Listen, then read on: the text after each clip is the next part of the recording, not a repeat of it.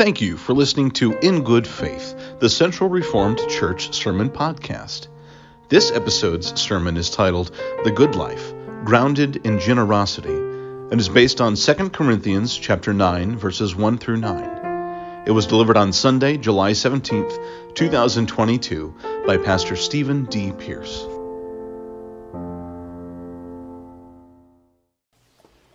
We turn to 2 Corinthians chapter 9.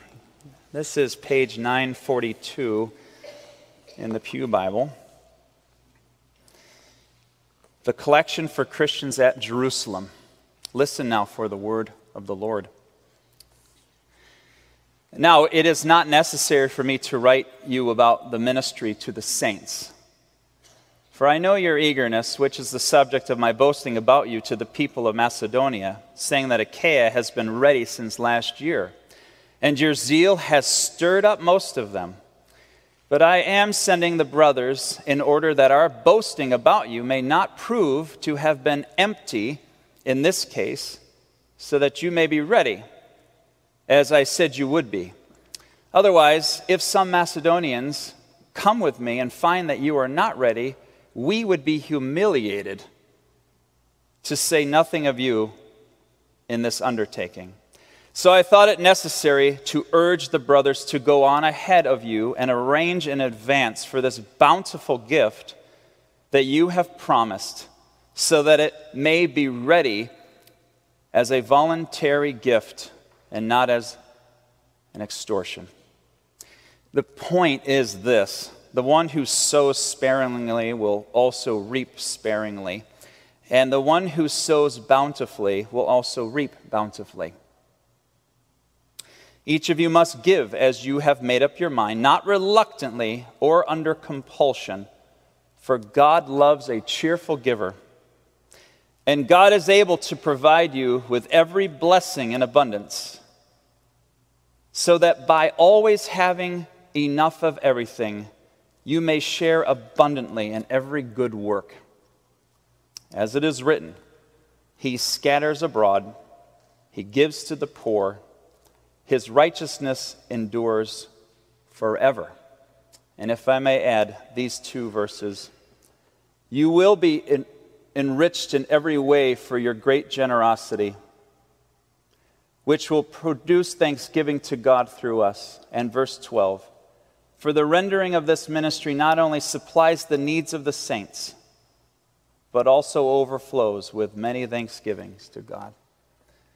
The word of the Lord.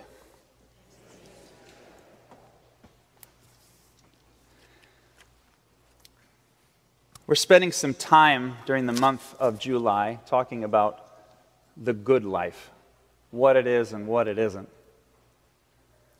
As we've talked about the last two Sundays, the good life isn't about wealth or happiness, really. It's not about accumulating more, it's not about your good looks, it's not about investing in the things that will fade away, according to 1 Corinthians chapter 4.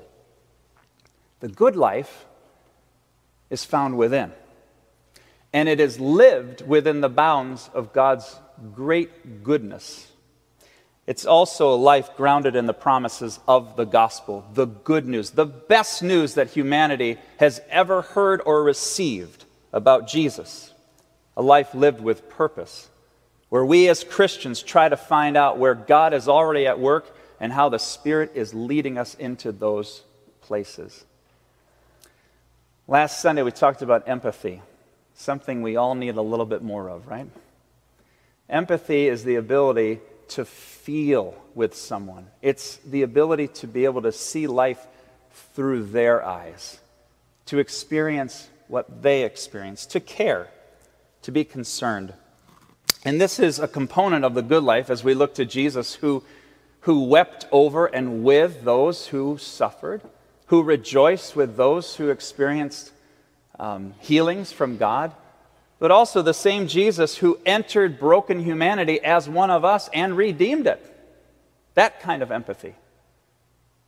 And we also talked about forgiveness, which is so difficult, especially for those who hurt us or disappoint us.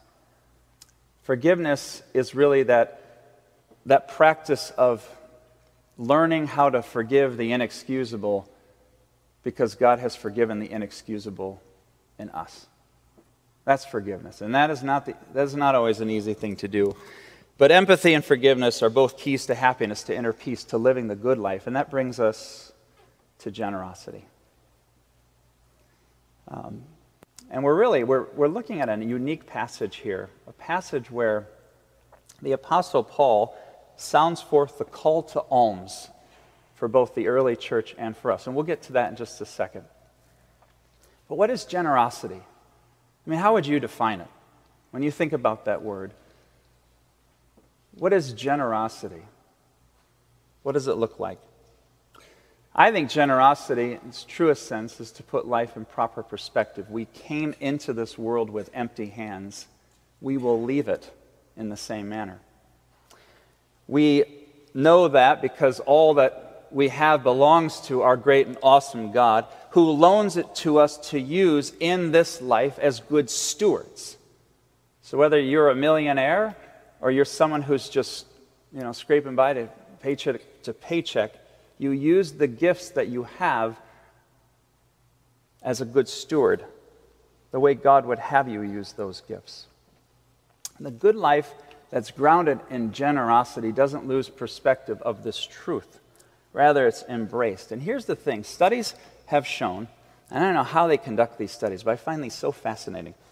Not only does generosity reduce stress, support one's physical health, enhance one's sense of purpose, and naturally fight off depression, studies reveal that it increases one's lifespan. So the more generous you are, the longer you may live. Do you believe that?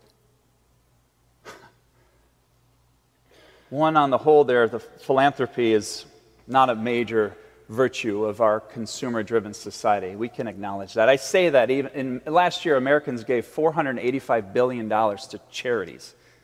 That's a lot of money but it's just a drop in the bucket compared to what we spend on other things, including ourselves. What is the major virtue? Accumulation. We accumulate, we accumulate, we accumulate more and more, so much so that we have to buy bigger cars, bigger houses, and on and on it goes. Andrew Carnegie, the father of modern phil- philanthropy, once said this. He said, To try to make the world in some way better than you found it is to have a noble motive in life. Andrew Carnegie died in 1919, and he was among the wealthiest and most famous industrialists of his, of his time. And through the Carnegie Corporation of New York, which he established in 1911, his fortune has since supported the discovery of insulin, dismantling nuclear weapons. It has uh, created Pell Grants and Sesame Street, millions and millions of people have benefited from Carnegie's foresighted generosity, a legacy of real and permanent good. But that's generosity on a large scale. There are other ways to be generous that don't require giving away millions of dollars or even one cent. In a recent post, author Alexandra Franzen talks about behaving generously. So this would be being generous with your patience, generous with your words, generous with your time. She writes this You can share knowledge freely instead of hoarding it. You can send a handwritten note instead of a text message. You can make eye contact instead of checking out. You can make a life changing introduction for a friend instead of letting them connect the dots on their own. You can do big things, you can do small things, you can do simple things, you can do all kinds of things. When I think of generosity, I think of many of you. Um, I think of Central. Now, not everything here is perfect. We know we've got problems and we've got challenges to overcome in the days ahead. But I think of some of you here in this sanctuary, some of you worshiping online. You've been so generous with your words, with your counsel, with your presence. You've been generous with your money. You have helped to give to other mission groups that are out there, even our own missionaries to Japan and in Dulce, New Mexico, and many, many, many other places. We have been generous together. But some of you take your generosity to the next level. You go the extra mile. When you put your arm around someone and you say, Hey, I'm here for you. When you go up to someone who just said something really ridiculous at second hour, and instead of writing them off, you go up and say, Hey, I'm not really sure what you meant by that comment, but I'd like to sit with you over coffee to try to get to the bottom of what you said. That kind of generosity. It's good. It's healthy. This brings us to 2 Corinthians chapter 9, which continues an appeal begun earlier in the letter. I just love these stories. What they remind me of is nothing's changed at all in the church. It's just history repeating itself over and over again. The apostle here is collecting a love offering for the mother church in Jerusalem. The same church that commissioned missionaries like Paul and Silas to go out and, and, and share good news all over the Mediterranean world is now a church that finds itself in financial hardship, is struggling. And the brothers and sisters who live in Jerusalem are struggling with their future, wh- where they go next. The newly established church plants are growing and they're thriving, and now the original church needs assistance. The apostle, knowing the situation in Jerusalem is critical, turns to these churches in southeast Europe and tells them, hey, it is now your turn to help. We need you. He wants them to make good on their promise to contribute to the needs of those brothers and sisters they haven't even met yet. He's also concerned their earlier enthusiasm might have waned. But he also knows the Corinthian church. And he knows just how generous they have been and can be. He has experienced their generosity firsthand. But he also knows that they have a reputation to uphold, arguing that everyone should give what he or she previously decided to give and to do so willingly and cheerfully. And the Greek word he uses here suggests Christians are hilarious over the prospect of giving, of giving their time, their talents, and their treasure. Hilarious as we share from our bounty, our many blessings, our indescribable gifts, not the least of which is our salvation in Christ Jesus. So he's going to hold them to this promise that they made to give since they were one of the early churches who said, let's do this. We need to participate in this ministry of giving.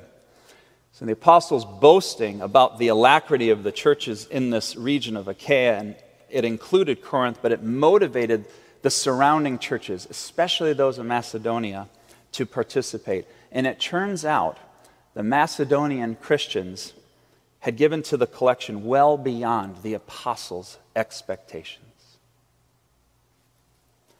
For the Corinthians to have lost their eagerness to give would be an embarrassment to everyone involved if other Christians were to arrive from Macedonia only to find the Corinthians unprepared to donate. To avoid that, the apostle sends Titus ahead of them to make sure none of that happens. As I said, nothing's new in the church world. This is just history repeating itself. But if I'm reading the story correctly, and I believe they did make good on their promise, thank God the mother church in Jerusalem survived and thrived later. What I'm reading here is that Christian giving matters both for the giver and for the work of God. It's, it's not just about money. We want to make it about money but it isn't always about raising funds to fix problems. Christian giving is about the heart of the giver and brings spiritual gains that go far beyond the physical needs that are being met. The point of giving more is not to gain more in return, but to be a greater blessing to others. So if you write a check for $100 and you put it in the offering plate, maybe that's a stretch for you. Maybe you're going above and beyond today. Or maybe it's more. Or maybe that amount needs to be less because of where you are.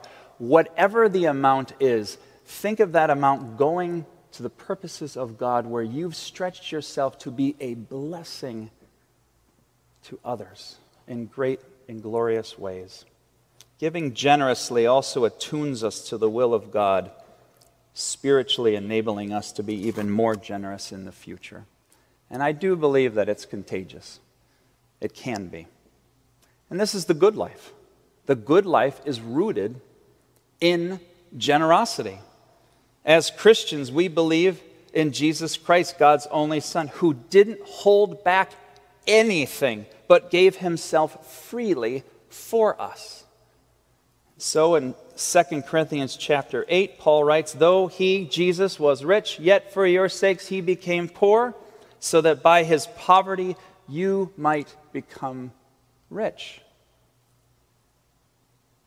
The good life honors God with all that we have trusting in God's abundance. Since God did not hold back when he gave his son to die on a cross for our sins, why would we want to hold back anything when it comes to our service to the church? Ask yourself when was the last time you gave generously? Was it your time? Was it your gifts on a committee? Was it a check that you wrote? When was the last time you gave without counting the cost? The last time you behaved with extravagant, irrational generosity? Those of us who are cheerful givers are cheerful because we know that there's a law of abundance at work in this world. And we know that God is bountiful and giving. We're generous because God has first been generous with us. And we've learned that the one who sows sparingly will also reap sparingly. The one who sows bountifully will also reap bountifully. In other words, before we can experience a blessing, we need to be willing to bless others.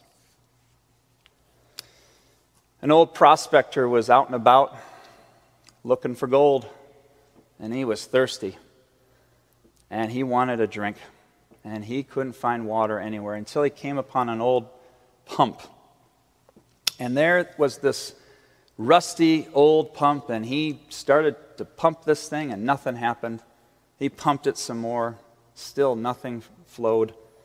And then he noticed out of the corner of his eye there was a little brown jug with a penciled note attached to it. So he opened the note, and the note said, You have to pour the water in this jug into the pump to prime it. And at first, the thirsty man questioned this. Well, what if the writer of this note's mistaken? What if the pump no longer even works? Should I give up the water in the jug only for a promise for more water to come? They decided to follow the directions. He used a little bit of water in this pump. And sure enough, he was able to prime it and he obtained satisfying, cold, refreshing, flowing water from this pump. And before going his way, he filled the jug with water so that the next thirsty person could secure water. And he added to the note, and this is all he said Believe me, it really works. You have to give in order to receive.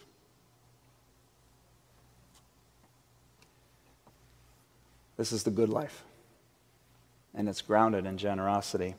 It's the life that doesn't forget to do good and share with others. For as the author of Hebrews says, for with such sacrifices, God is most pleased. And that is good. Let's pray.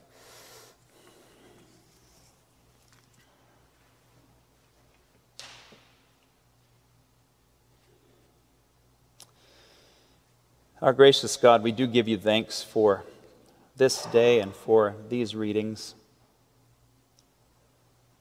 where we consider what generosity looks like in our own lives and through the lives of other believers.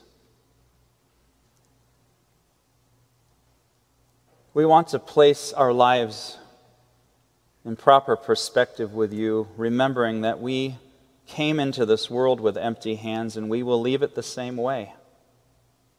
That all we have belongs to you. That everything, everything that we have is on loan to us to use as good stewards. May we never lose sight of this truth. But in ways, we ask that you would bless us, that we might be a blessing to others through our time, talents, and our treasures. We want to experience more of the good life, a life that's grounded in the gospel. Just as you have been generous with us, may we be generous with others. For we ask this in the matchless name of Jesus, who is the Christ. And all God's people say, Amen.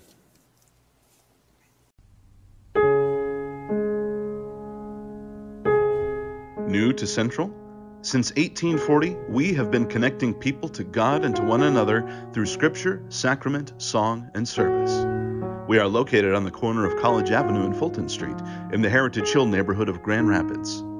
We hope you'll give us the opportunity to meet you in person soon. To learn more about our mission, ministries, and the ways you can grow and serve, please visit our website at www.centralreformedchurch.org.